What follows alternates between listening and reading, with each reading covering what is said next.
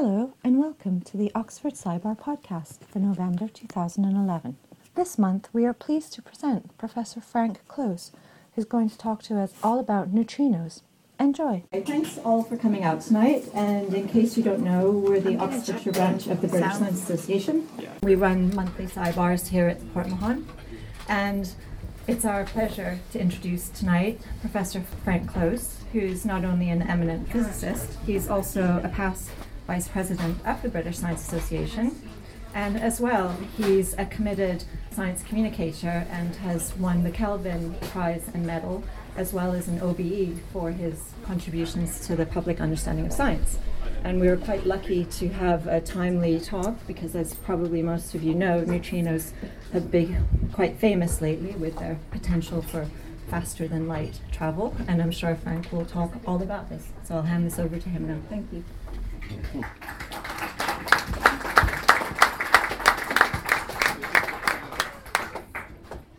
Well, I'm not going to say anything at all about neutrinos going faster than light, but I'm sure you're going to ask lots of questions about it. The first tricky thing will be to decide where to put this. So that doesn't- is there a clip on this? I'm a theorist, not an experimentalist, as now it should clear. Right, well, thanks very much. Um, what I will just do is give, give some background. This book, Neutrino, that was the background to ask me to come here, is the result of uh, an obituary that I wrote in The Guardian in 2005 of a man called Ray Davis.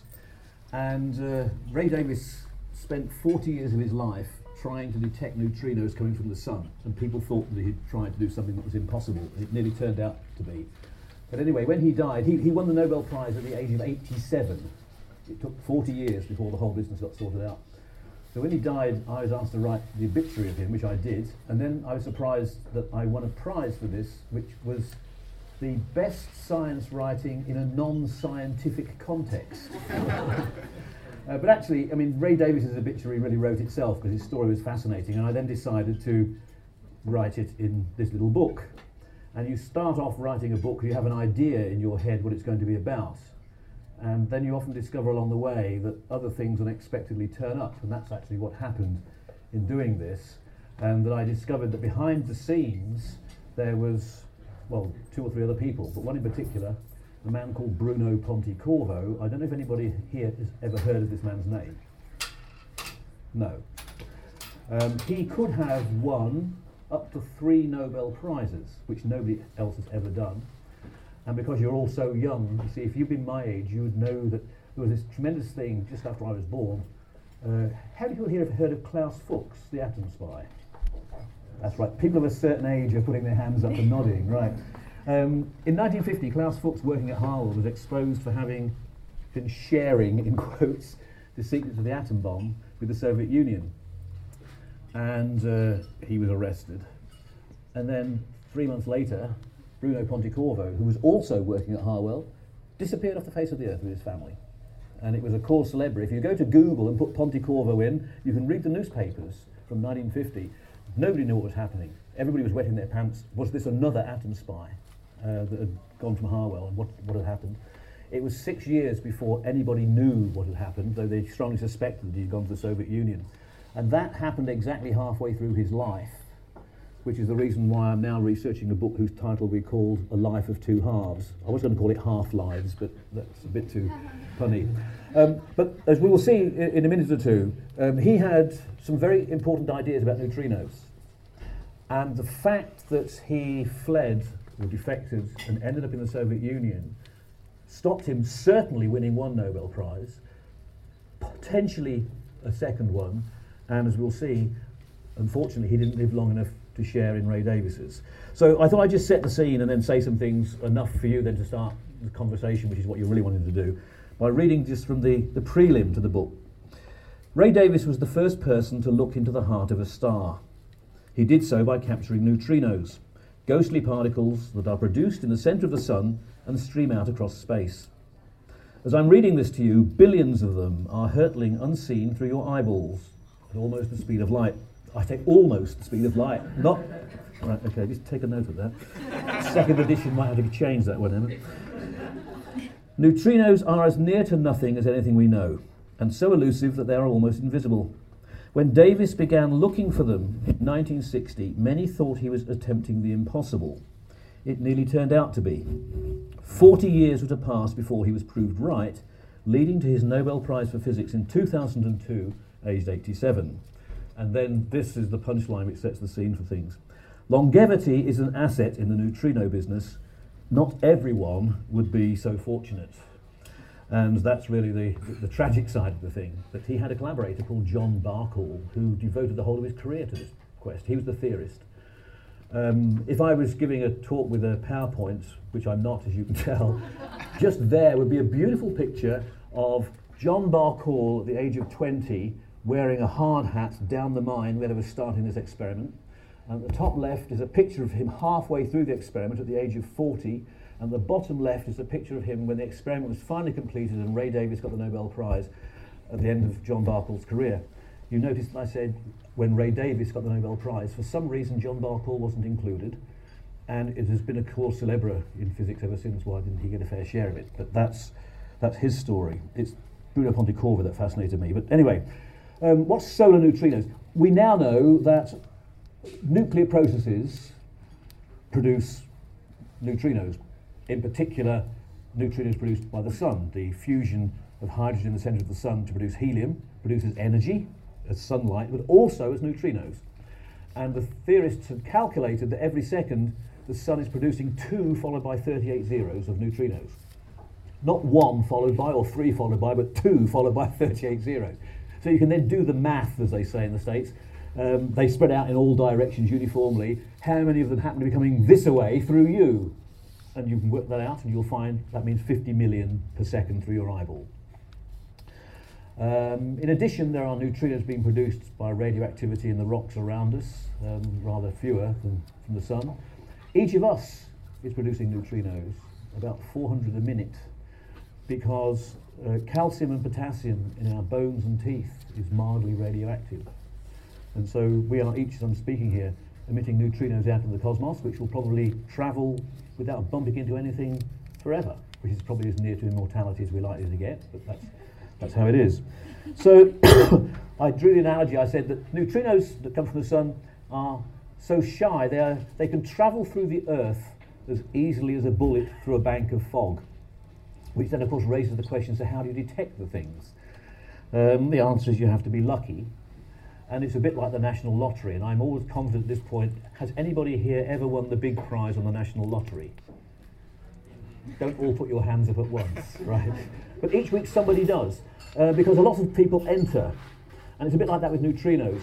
If you have got a source of an, which is producing enough neutrinos, and you've got a big enough net, then you might be lucky and occasionally capture one. So that's the idea. So you need to have a big, powerful source of the things. So that's really the story. How did they detect the neutrinos and what are we doing with them today? Why are they currently exciting? Well, the story really began in 1930 with the Austrian theorist Wolfgang Pauli, not the Australian theorist, as Melvin Bragg referred to him on a radio, but the Austrian theorist Wolfgang Pauli. Bruce Pauli is another one. But uh, um, he came up with the idea of the neutrino in order to make the books balance in certain radioactive processes and uh, he just invented the concept in order to solve one problem. He was not happy with it. He realized quickly that the neutrino was something that was probably totally undetectable. He was so disturbed by the fact that he invented something that could never be tested, he waged a crate of champagne that uh, nobody would ever find it. That was in 1930, 30, 31 time. It wasn't until 1956 that he had to pay up the champagne. So that shows you know, how long it, it takes. Um, so the story really then, looking for the neutrino, it was after the Second World War. Um, where are there sources of lots of neutrinos? Well, some guys in America had the great insight that atomic bomb explosions should be producing lots of neutrinos, assuming that neutrinos exist. Remember, in 1950, nobody knew for sure. So if neutrinos exist, atomic bomb explosions should be a really good source of them. And so the idea was to just build a detector, place it 10 meters away from an atomic blast, and see what happens. You, can see that this is not exactly a reproducible experiment. and then they had the insights that a nuclear reactor would actually do as well. And you could reproduce the experiment because nuclear reactors, they calculated uh, if they're powerful enough, are producing large numbers of neutrinos every second, and maybe you'd be able eventually, eventually to capture one, which indeed was what happened. That two Americans called Cowan and Reines detected the neutrino Uh, as a result of this experiment at a reactor in the USA, and it wasn't, and you might have thought Nobel Prize straight away. It wasn't until 1990 something that Reines won the Nobel Prize, by which time his collaborator Clyde Cowan was dead. So, for some strange reason, it took a long, long time before the award was given. That I discovered only recently was the first opportunity that Bruno Pontecorvo missed. He fled to the Soviet Union from Harwell in 1950 and he had already had the idea of how to detect neutrinos. He wrote a paper about it, um, detecting neutrinos from the sun, the, the, this very idea which Davis then took up, and I'll tell you about in a minute, but also how to detect uh, neutrinos in general. And he arrives, we now know, secretly in Russia, where there was a new laboratory called Dubna that was then the biggest laboratory in the world. It was five years before CERN had been built but nobody knew about it outside. Um, and he then said, I would like to do an experiment by building a detector, put it by the nuclear reactor here to detect neutrinos. And they refused to allow him access to the reactor because it was a secret project. So he then said, Well, could I go to CERN to do the experiment? Sorry, that's another thing. So that was the first thing that he lost. It was five years later, still before Cowan and Reines had discovered the thing in the States, um, that two young uh, graduate students had the idea of doing this and talked to, to Pontecorvo in Russia. And I, I now know from them that he showed them you know, his ideas. It was quite clear. He had already worked out everything you needed to do to do the experiment, and he would have presumably found the thing, but he wasn't allowed to do the experiment. So that's the first thing he lost by being in the Soviet Union. So that's the first one. Okay. So Cowan and Reines discovered the neutrino. So then where do we come to Davis?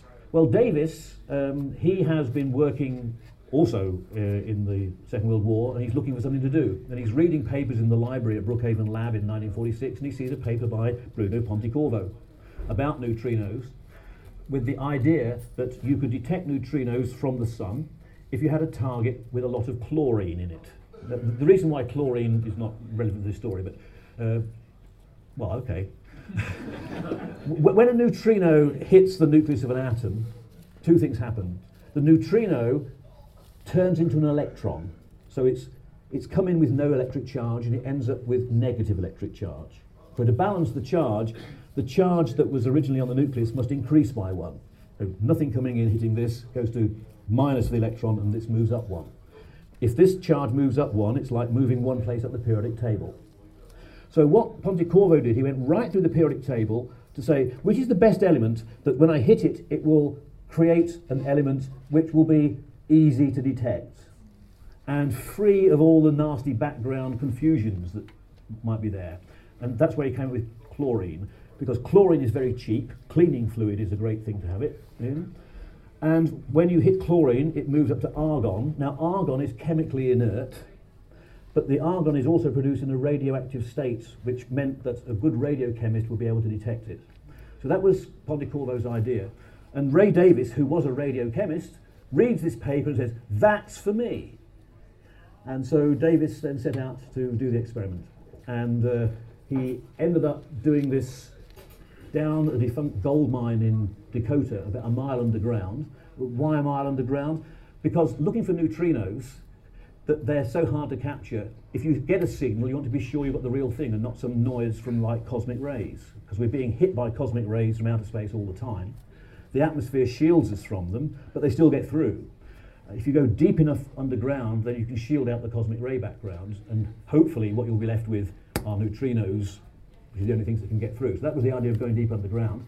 He had 400,000 litres of cleaning fluid, carbon tetrachloride, uh, which were produced at a factory in Kansas and shipped across the states to Dakota in railroad cars. You can do the math of how many railroad cars does it take to shift that amount. It took them about 15 weeks to get it all down a mile underground into this huge tank, and then you wait. Um, and what he did each month was to do some. Uh, I'm now talking way beyond my pay grade how he does the thing, but uh, uh, he, he was, had to do some radiochemical analysis to see if there were any radioactive argon atoms in this 400,000 litres. And he ended up detecting about, I think, one or two a month. And then, of course, he had to convince people that these were that he could genuinely detect one or two radioactive argon atoms a month, and that they were indeed caused by neutrinos from the sun. And not surprisingly, you know, that took a lot of convincing for people. And it takes a lot of time to accumulate enough data to have a, a, a number that is really measurable. You begin to see why it was 40 years before this whole thing got sorted out. There were a lot of problems along the way. I'm not going to talk about them now. If you want to ask, we can talk about them, but they're all, all in here.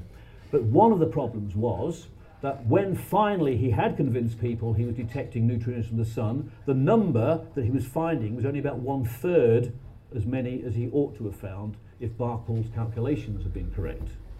And this is where the controversy began. This is when I, he'd been doing these experiments you know, for 10, 15 years when I started as a graduate student. And I remember lots of talks at that time. It was called the solar neutrino problem, that everybody was blaming everybody else. That the, the physicists, by and large, said, oh, Davis is okay, he's got it all right, but the astrophysicists, they can't possibly calculate neutrinos from the sun that accuracy. And the astrophysicist said, yes, we can. It's you guys that are screwing up somewhere. A lot of people, now we theorists said, we don't believe that Davis can count a couple of argon atoms in a 400,000 litre tank of chlorine every month.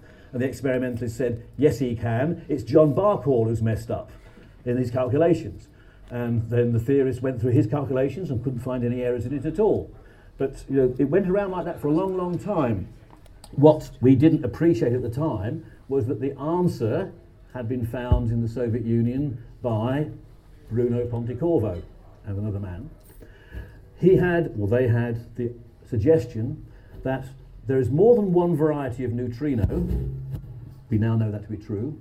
There are neutrinos that are produced in, uh, along with electrons. We call them electron type neutrinos. There are also neutrinos produced in other processes with exotic things called muons. We call them muon type neutrinos. And today we know of a third type. So Pontecorvo had the idea there's more than one type of neutrino. The sun is producing this type, but in the 150 million kilometer journey across space, it can, by weird things of quantum mechanics, it can change its identity. It starts off this type, but it can turn into the other one along the way and back again. They can oscillate between these two types.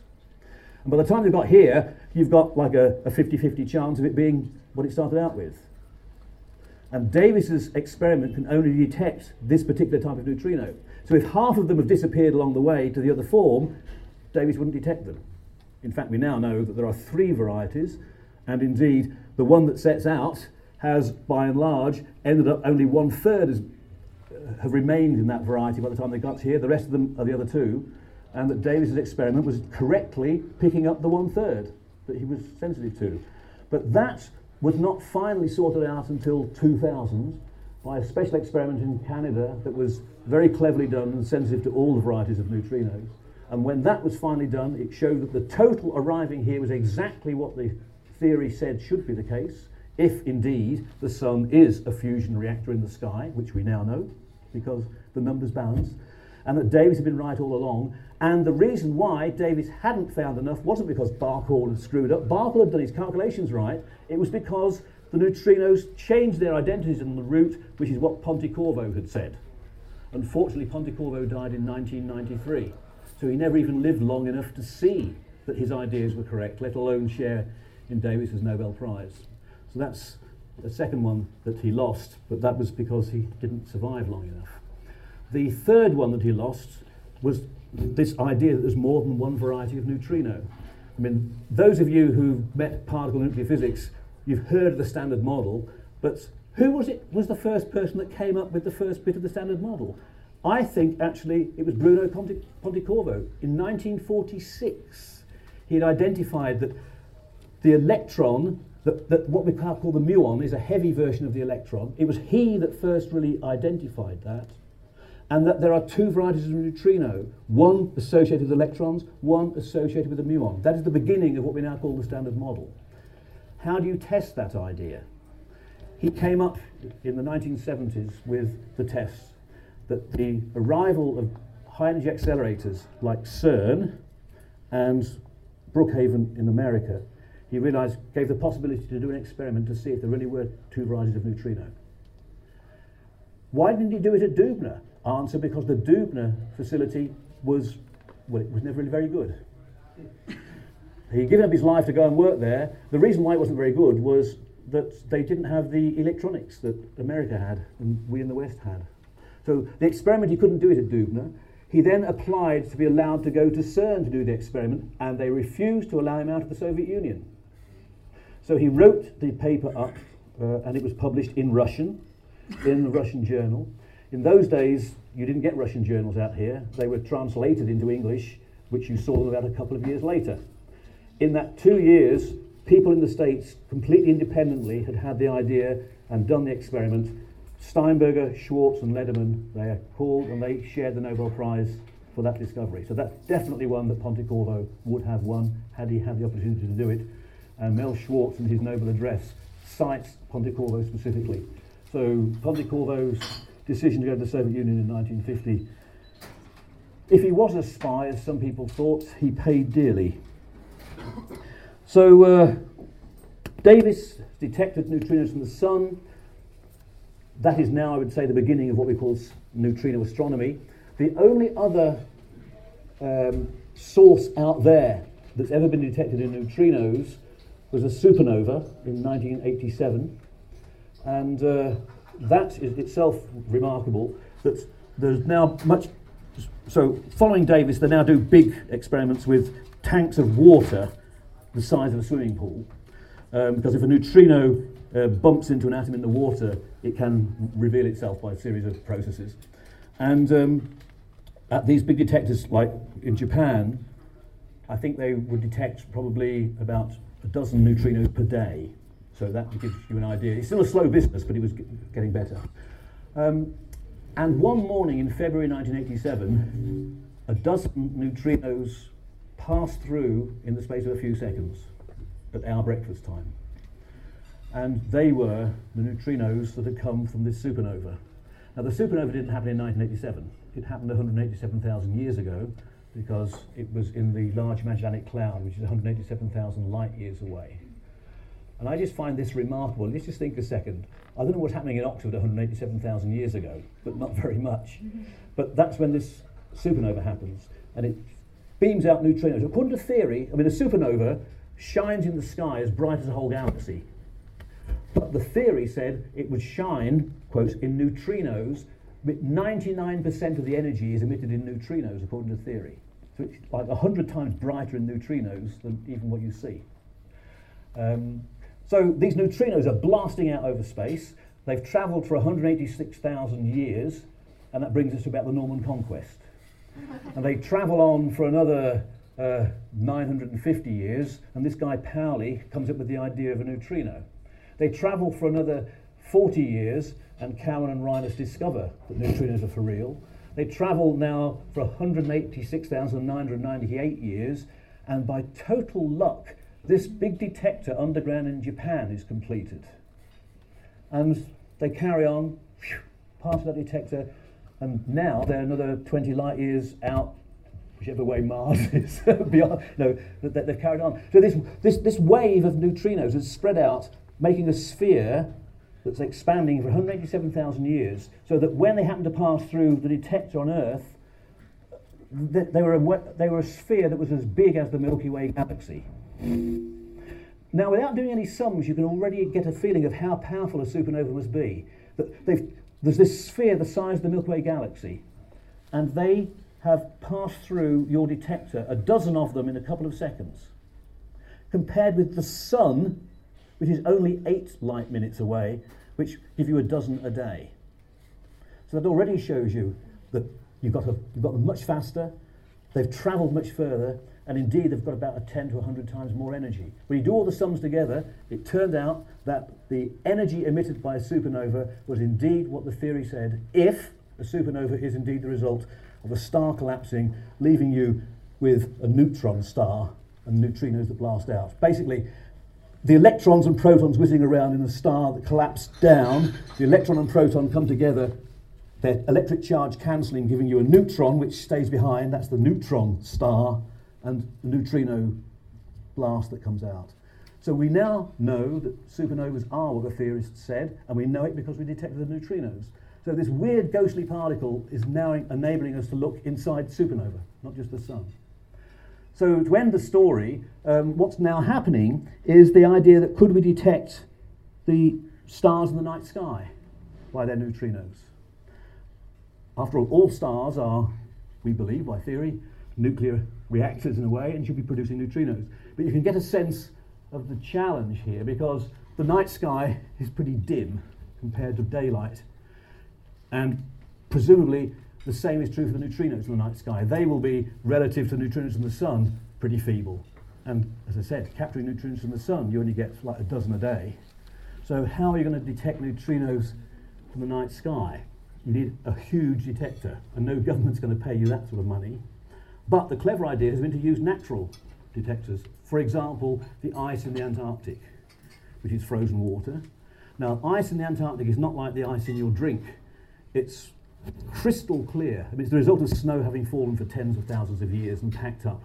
So if somebody would make a little flashlight under the ice there, you'd be able to see it miles away. And basically that's the idea. If a neutrino bumps into an atom in that ice, it will emit a flash of light, which can be detected by special phototubes. They, what they've done, they've drilled holes through the ice by you know, blasting steam down. You send a phototube down and leave it there forever and pick up the passage of these neutrinos. That's just beginning. Uh, there's a couple of experiments. One is called IceCube, obviously. Go to Google. Don't put in IceCube, otherwise you'll get rock groups and things. But IceCube experiment, and it will tell you everything that, that is going on. And so that, I think, is going to be a real beginning of neutrino astronomy. And uh, what's going to be new is what you're going to be asking. What are you hoping to find? Well, of course, nature knows the answer to that. We don't, but there's things that you can strategically think you might hope for. First of all, it's quite a shock to realise that it's only in the last 60 years that we've looked into the heavens in anything other than optical astronomy.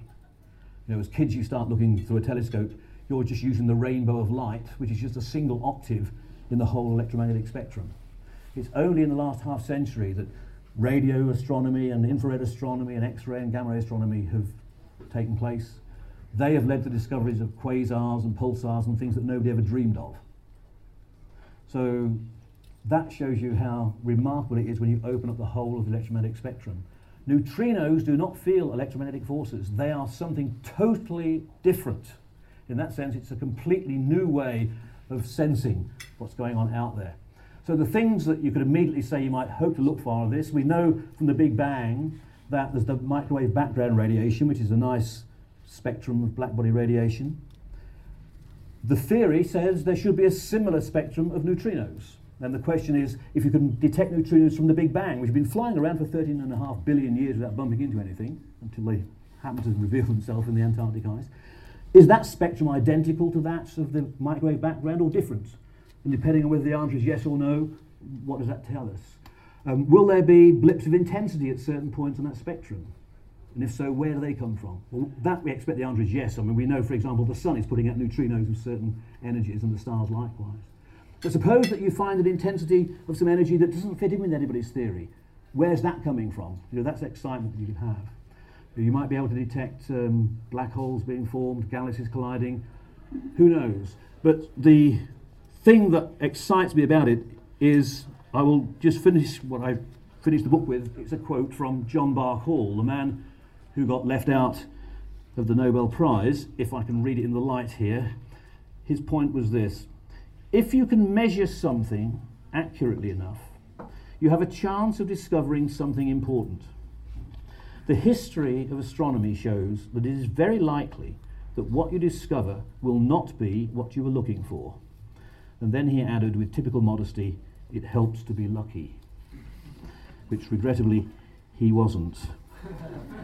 but uh, that's really the beginning of, I think, a new area of science.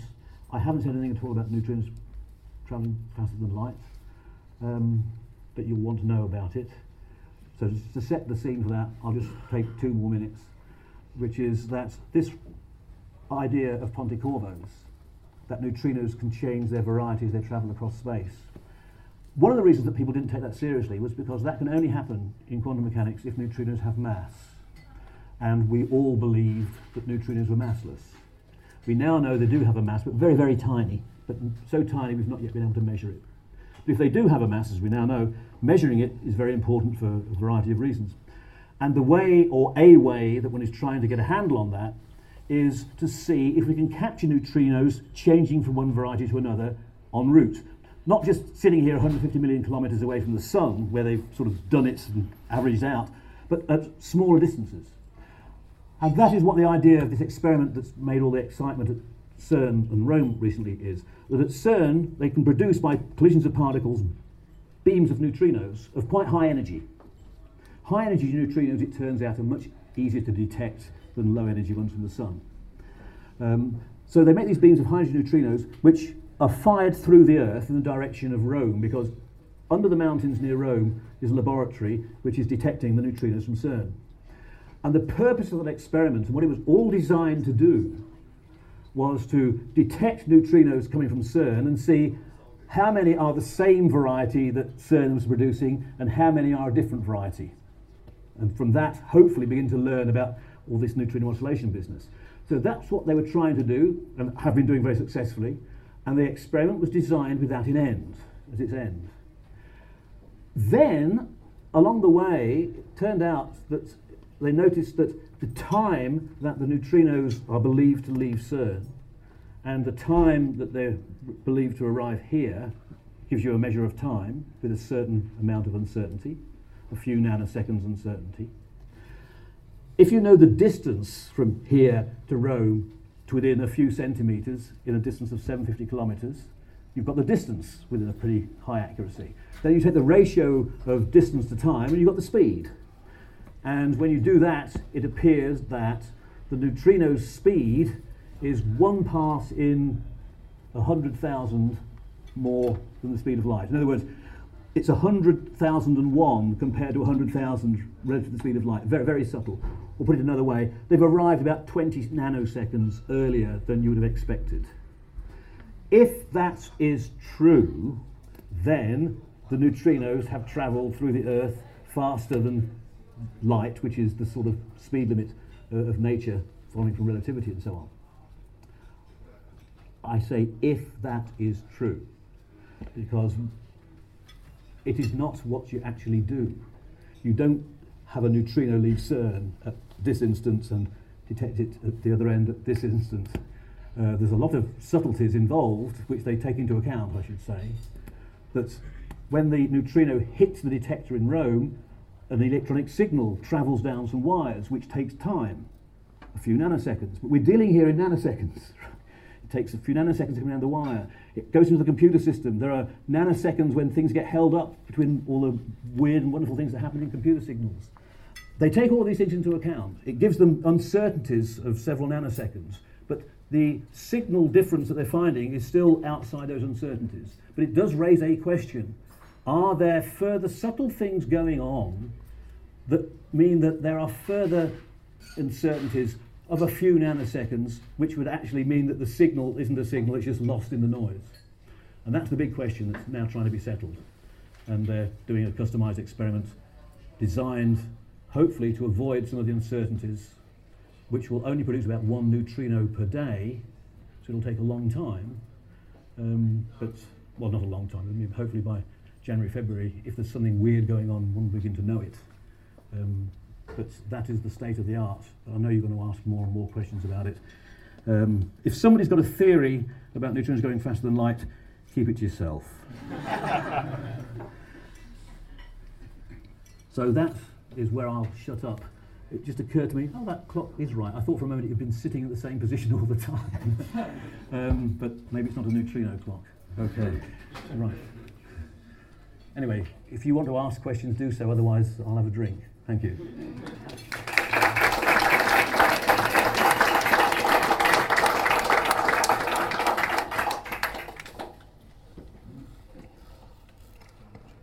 Yeah. How can you tell which way they're going? So, they're right at the detector and That's a fair question. Um, how y- do they y- know they come from the sun and not from some other star? That's actually a very good question. uh, because um, in the case of Davis's experiment, he couldn't. Yes, the question was how, um, well, how did you, let, let me phrase it another way for you. How did you know that the neutrinos were going that way and not that way? How do you know that they came from the sun and not from somewhere else? Was the, is that a fair summary of the thing? Um, in the case of Ray Davis's experiment, he couldn't. All that he was able to do was to say at the end of each month, um, a handful of neutrinos from somewhere had bumped into the atoms in his detector. And so that was one of the challenges was to convince people that he was even seeing things from the sun. And more and more tests were done to try to ensure that weren't any other sources of radioactivity around. I mean, there were other sources of radioactivity, and these were, were sort of taken into account. He eventually convinced people that he had a signal of some sort which was consistent with solar neutrinos, but technically he didn't know they came from the sun.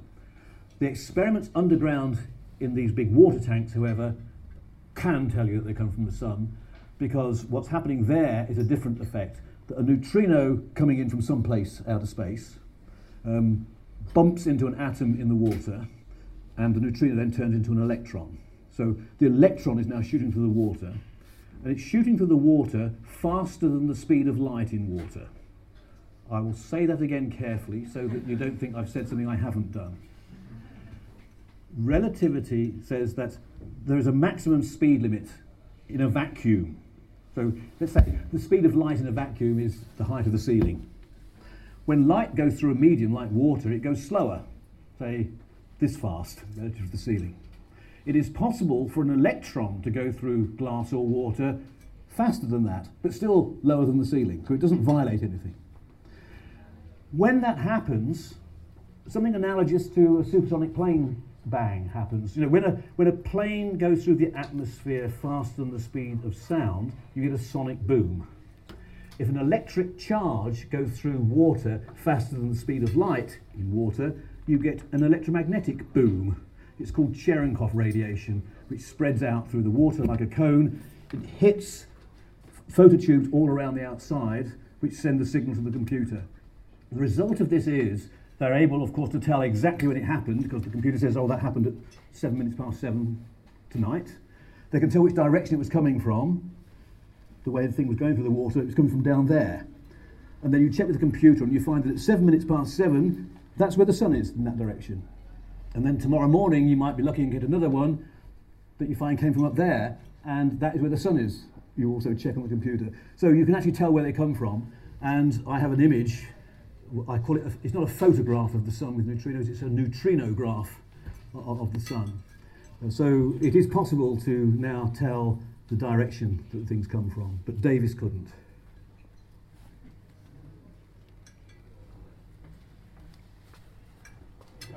Yep. Um, when there was the, the supernova detected in Japan, did anyone detect visible light? Right, so the question was when the supernova was detected um, in 1987, uh, did anybody also detect it in light? The, the answer is yes. I mean, let, let me now translate, because the question you're really implying here is. Right, exactly. Um, so, well, the answer is yes, it was seen in light, because, but they didn't see the instant it happened in light because you, you weren't just looking in that direction in the sky. Some amateur astronomer suddenly noticed there was a light in the sky where there hadn't been one about three or four hours before the last time that anybody looked. So they, they know that it was visible in light at least by, let's say, 8 o'clock in the morning on that day, but when exactly it happened, they don't know in the light.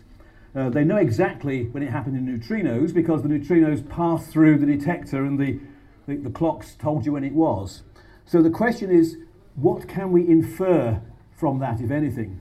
Well, if you take the result, the apparent result of this experiment from CERN, which says that neutrinos, after travelling 750 kilometres, arrive 20 nanoseconds early, and scale 750 kilometres up to 187,000 light years, your 20 nanoseconds scales up to four days.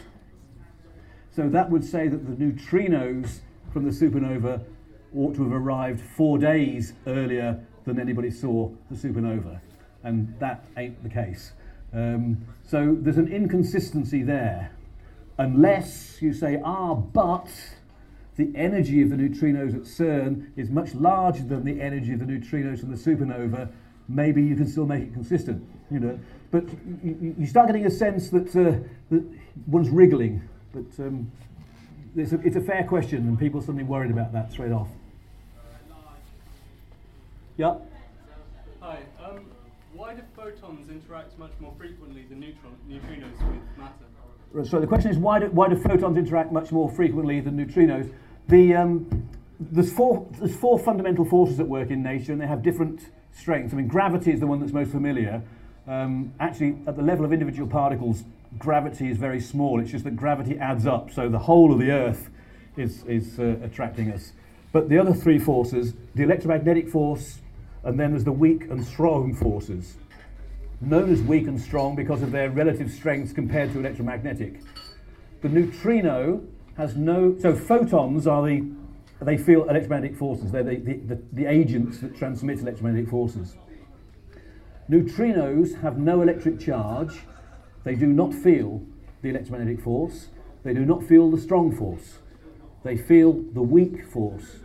The fact empirically that the weak force is weak compared to the electromagnetic is the reason why the likelihood of neutrinos interacting is very small compared with the likelihood of photons and, and electrons interacting. Is that okay for you? Yeah, thank you.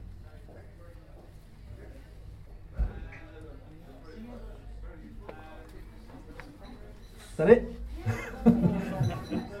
oh, yeah, sorry, one down front, yeah. Just one. Yeah. Um, so, if neutrinos have mass, then surely they are acted on by gravitation. Yes. And does that not produce a drag, drag on them and, and slow them down eventually? I mean, you, you seem to say that they go on forever. Um, so the question was, uh, if neutrinos have mass, they will be affected by the gravitational force, and will that not have a drag on them? The answer is yes, but it is so triflingly small that it would be sort of effectively immeasurable. But it's an interesting question, which I thought you know might actually set to the stu- if any of my students are here now, shut your ear. But I, I've, I've first, I first of all, I've got to work out the answer. But you know, that uh, no, if, if you could say if a neutrino of energy, whatever, uh, how long does it have to travel? In affected by a constant, gra- I mean, to make it simple, let's say it was feeling the strength of the Earth's gravity uh, for a period of time. I mean, the answer will be something triflingly small, but it's an, it's an interesting one. Yes, exactly. Uh, I mean, th- that actually is a that would be the clever way for the students to answer. Right. So, a clever student will say, we, we know from Eddington uh, 1919 or whenever it was, when they tested Einstein's theory of general relativity and noticed that gravity acts on light because the star during a total eclipse was deflected slightly. They're able to measure how much bending around the sun the light beam had. You could then take the strength of the weak force compared to electromagnetic force and use that as a starter to see how much would a neutrino uh, uh, be. And uh, but it doesn't solve the problem of CERN to Rome. That I can guarantee. Um, if there's no more questions, is there any more questions out there? Please join me in thanking Frank Close for a really enjoyable and great talk. And I know Frank's going to stay around, so if you want to have a chance to talk with him a bit on your own, buy a copy of his book. And also, he's got a new book coming out called The Infinity Puzzle, which is dishing a bit of dirt on Nobel Prize winners and should or should they not get the prizes. He's also very happy to talk about that if you want to. Well, the, the, the punchline, anybody here who's heard of Peter Higgs and the Higgs boson, which everybody has, what's it all about? Should it be named after him? And when it's discovered, should he or somebody else get the Nobel Prize? There you are. I, I- I'll give you the answer. On the back of the book, Peter Higgs says, It is a pleasure to read a book by somebody who both knows the field and has carefully researched conflicting versions. Which means I obviously come out on his side, but there you are. Don't quote me on that. Well, thank you very much. Not at all. very much.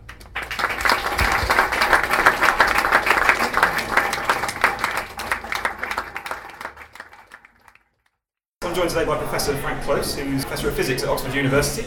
He's going to be talking to us about neutrinos. So, Frank, what is a neutrino? Well, neutrinos are little particles. They're shy and ghostly things. They're parting through you right now. The sun produces them, any nuclear process produces them, but the sun's producing billions and billions and billions every second, which fly out into space. And about 50 million of them each second are passing through your eyeball without you being aware of it. And uh, they're weird. They have been around since the Big Bang. The chances are that they fly through the universe without bumping into anything. They can fly through the Earth as easily as a bullet can pass through a bank of fog. Which, of course, begs the question: So, how do we know about them? The answer is well, you, that you need a very big net to capture them. The analogy that I use is: I mean, I bet that nobody listening to this podcast will have won the big prize on the national lottery, mm-hmm. but enough people enter that somebody is lucky. And it's a bit like that with neutrinos. If you have enough neutrinos to enter the lottery, you might be lucky and capture one occasionally. So you need very big nets to capture them with, very big detectors in the jargon. Tanks of water that are bigger than an Olympic swimming pool.